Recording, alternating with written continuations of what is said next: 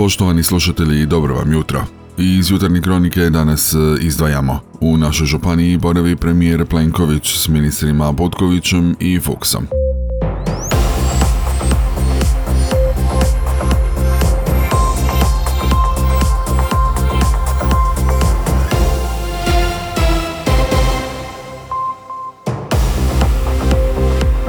Dobro vam jutro.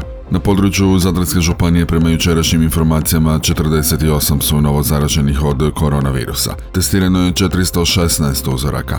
Na COVID odjelu Zadarske opće bolnice od koronavirusa liječi se 23 bolesnika. Nema ih na respiratoru.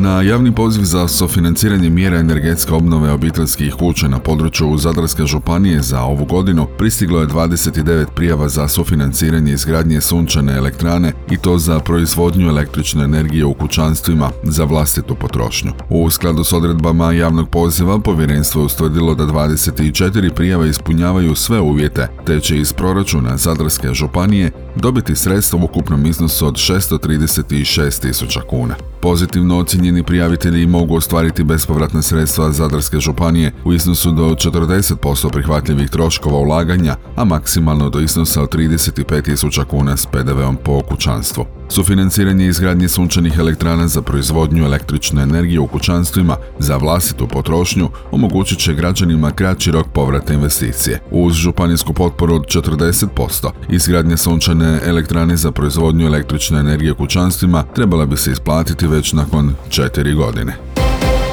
Odlične ovogodišnje turističke rezultate Hrvatske potvrđuju i trendovi iz pojedinih tržišta, među kojima je i tržište Austrije, s kojeg je u dosadašnjem dijelu godine ostvareno milijuni 426 tisuća dolazaka te 7 milijuna 760 tisuća noćenja. U usporedbi s istim razdobljem famosne 2019. godine navedeno predstavlja rast od 5% u dolascima i noćenjima, a poseban uspjeh predstavljaju realizirana noćenja kojih je u dosadašnjem dijelu 2022. godine ostvareno više nego cijele 2019. kada su Austrijanci ostvarili 7 milijuna 760 tisuća noćenja. Prema podacima sustava e-Visitor, Austrijanci su u dosadašnjem dijelu godine najviše noćenja ostvarili u Istri, 3,6 milijuna, na Kvarneru milijun i 800 tisuća, te u Zadarskoj županiji 819 tisuća noćenja. Među popularnim destinacijama su im Rovinj, Poreć, Medulin, Umag, Mali Lošinj, Opatija i Zadar. Gledano prema vrsti smještaja, Austrijanci su ostvarili najviše noćenja u hotelima, kampovima te objektima u domaćinstvu, dok su u nautičkom čarteru ostvarili gotovo 430 tisuća noćenja, što u odnosu na isto razdoblje, pogađate, 2019. godine predstavlja rast od 5%.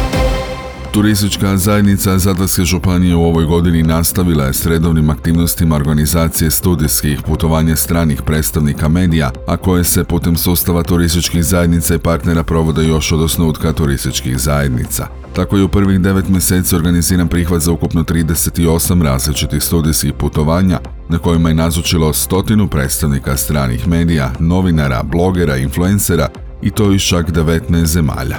U Zadarskoj su županiji boravili novinari iz Njemačke, Velike Britanije, Francuske, Belgije, Nizozemske, Italije, Austrije, Švicarske, Slovenije, Mađarske, Češke, Poljske, Norveške, kao i Sjedinjenih američkih država, Kanade, Argentine, Koreje, Kazakstana i Azerbejdžana. Pored novinara specijaliziranih časopisa poput National Geographica, Tour magazina, motociklizmo, Teresovaš, Nautike, In, u Zadarskoj županiji boravili su i novinari radijskih i televizijskih posta.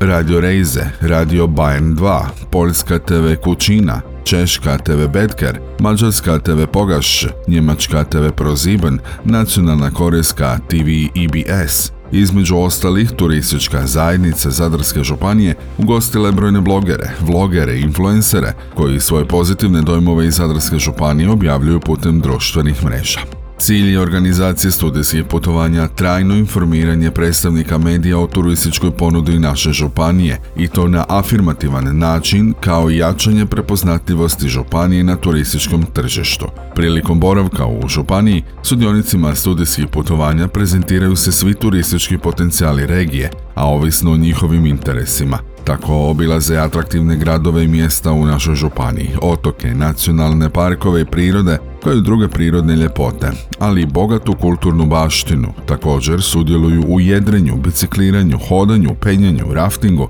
kajakarenju te brojnim drugim aktivnostima. Pored toga, imaju priliku uživati u enogastronomskim mogućnostima koje nudi Zadarska županija. Vrijednost medijskih objava nastalih kao posljedica studijskih putovanja ne samo da značajno nadmašuje troškove organizacije samih studijskih putovanja, već se uložena sredstva više struko multipliciraju.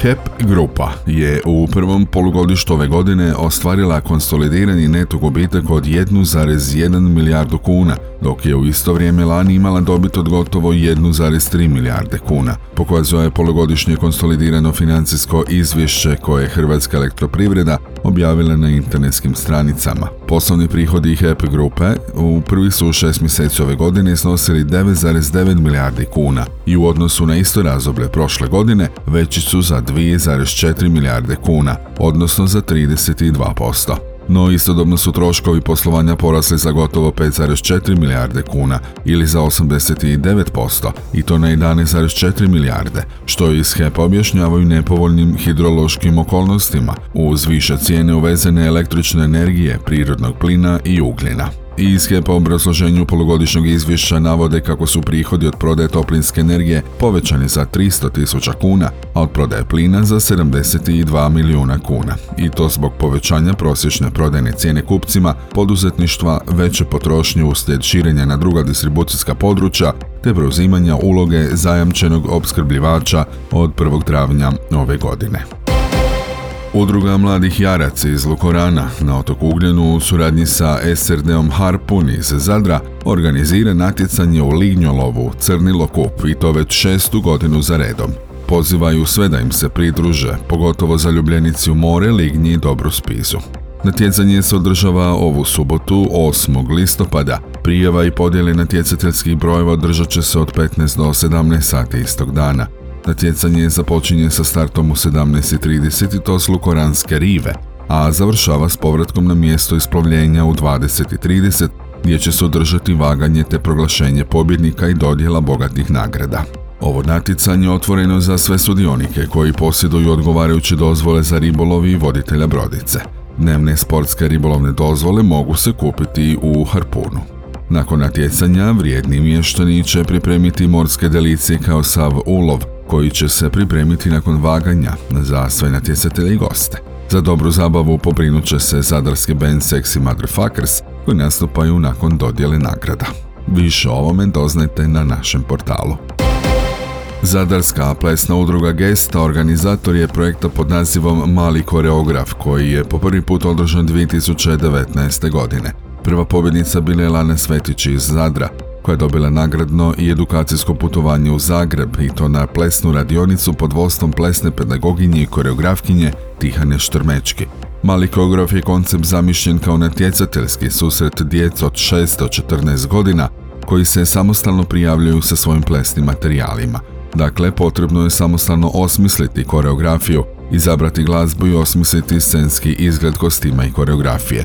Naravno, za sudjelovanje nije nužno imati plesno pleznanje, ili pohađati satove plesa. Cilj organizacije je prvenstveno motivacija djece. Kroz ples, mašću i kreativnost želimo ih potaknuti na samostalno stvaranje plesnih sekvenci te slaganje koreografija koji će ih možda dodatno motivirati na bavljanje plesnom i izvedbenom umjetnošću, a možda i motivirati za budući poziv, napominju iz geste. Sudjelovanjem u ovakvom projektu kod djece ćemo stvoriti jednu vrstu odgovornosti i ozbiljnosti koju nosi prijava pojedinaca – Svakako cilj nam je i upoznavanje i druženje djece iz različitih sredina, ali i širenje njihovih plesnih vidika promatranjem radova i ostalih sudionika. Premijer vlade Andrej Plenković posjetit će danas Zadarsku županiju. Uz predsjednika vlade bit će potpredsjednik vlade ministar mora, prometa infrastrukture Oleg Butković te ministar znanosti i obrazovanja Radovan Fuchs. Po dolasku u Zadar posjetit će zračnu luku gdje će se predstaviti razvojni projekti zračne luke financirani iz EU projekta. Potom će obići radove na novoj ribarskoj luci u Gaženici. Premijer Plenković sastaće se sa zadarskim županom Božidarom Longinom, s gradonačelnikom Zadra Brankom Dukićem, a u povodu obilježavanja 31. obljetnice Dana obrane grada Zadra, premijer će položiti vijenac kod spomenika poginulim hrvatskim braniteljima u Domovinskom ratu. Svoj posjet Zadarskoj županiji predsjednik vlade Andrej Plenković završit će sudjelovanjem na završnoj konferenciji projekta Studentski smještaj i prehrana u novom kampusu Zadarskog sveučilišta, ali i svečanom otvorenju studentskog doma i studentskog restorana Diadora na novom kampusu u Zadru.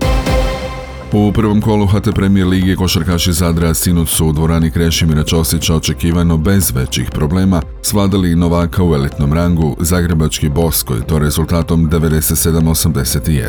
Iako su se gosti na Višnjiku predstavili u dobrom svjetlu, naročito u prvom dijelu, razlika u kvaliteti bila jednostavno prevelika. A osim prva dva prvenstvena boda, najveći dobitak za Zadran iz ove utakmice je sjajna igra 19-godišnjeg Antonija Sikirića.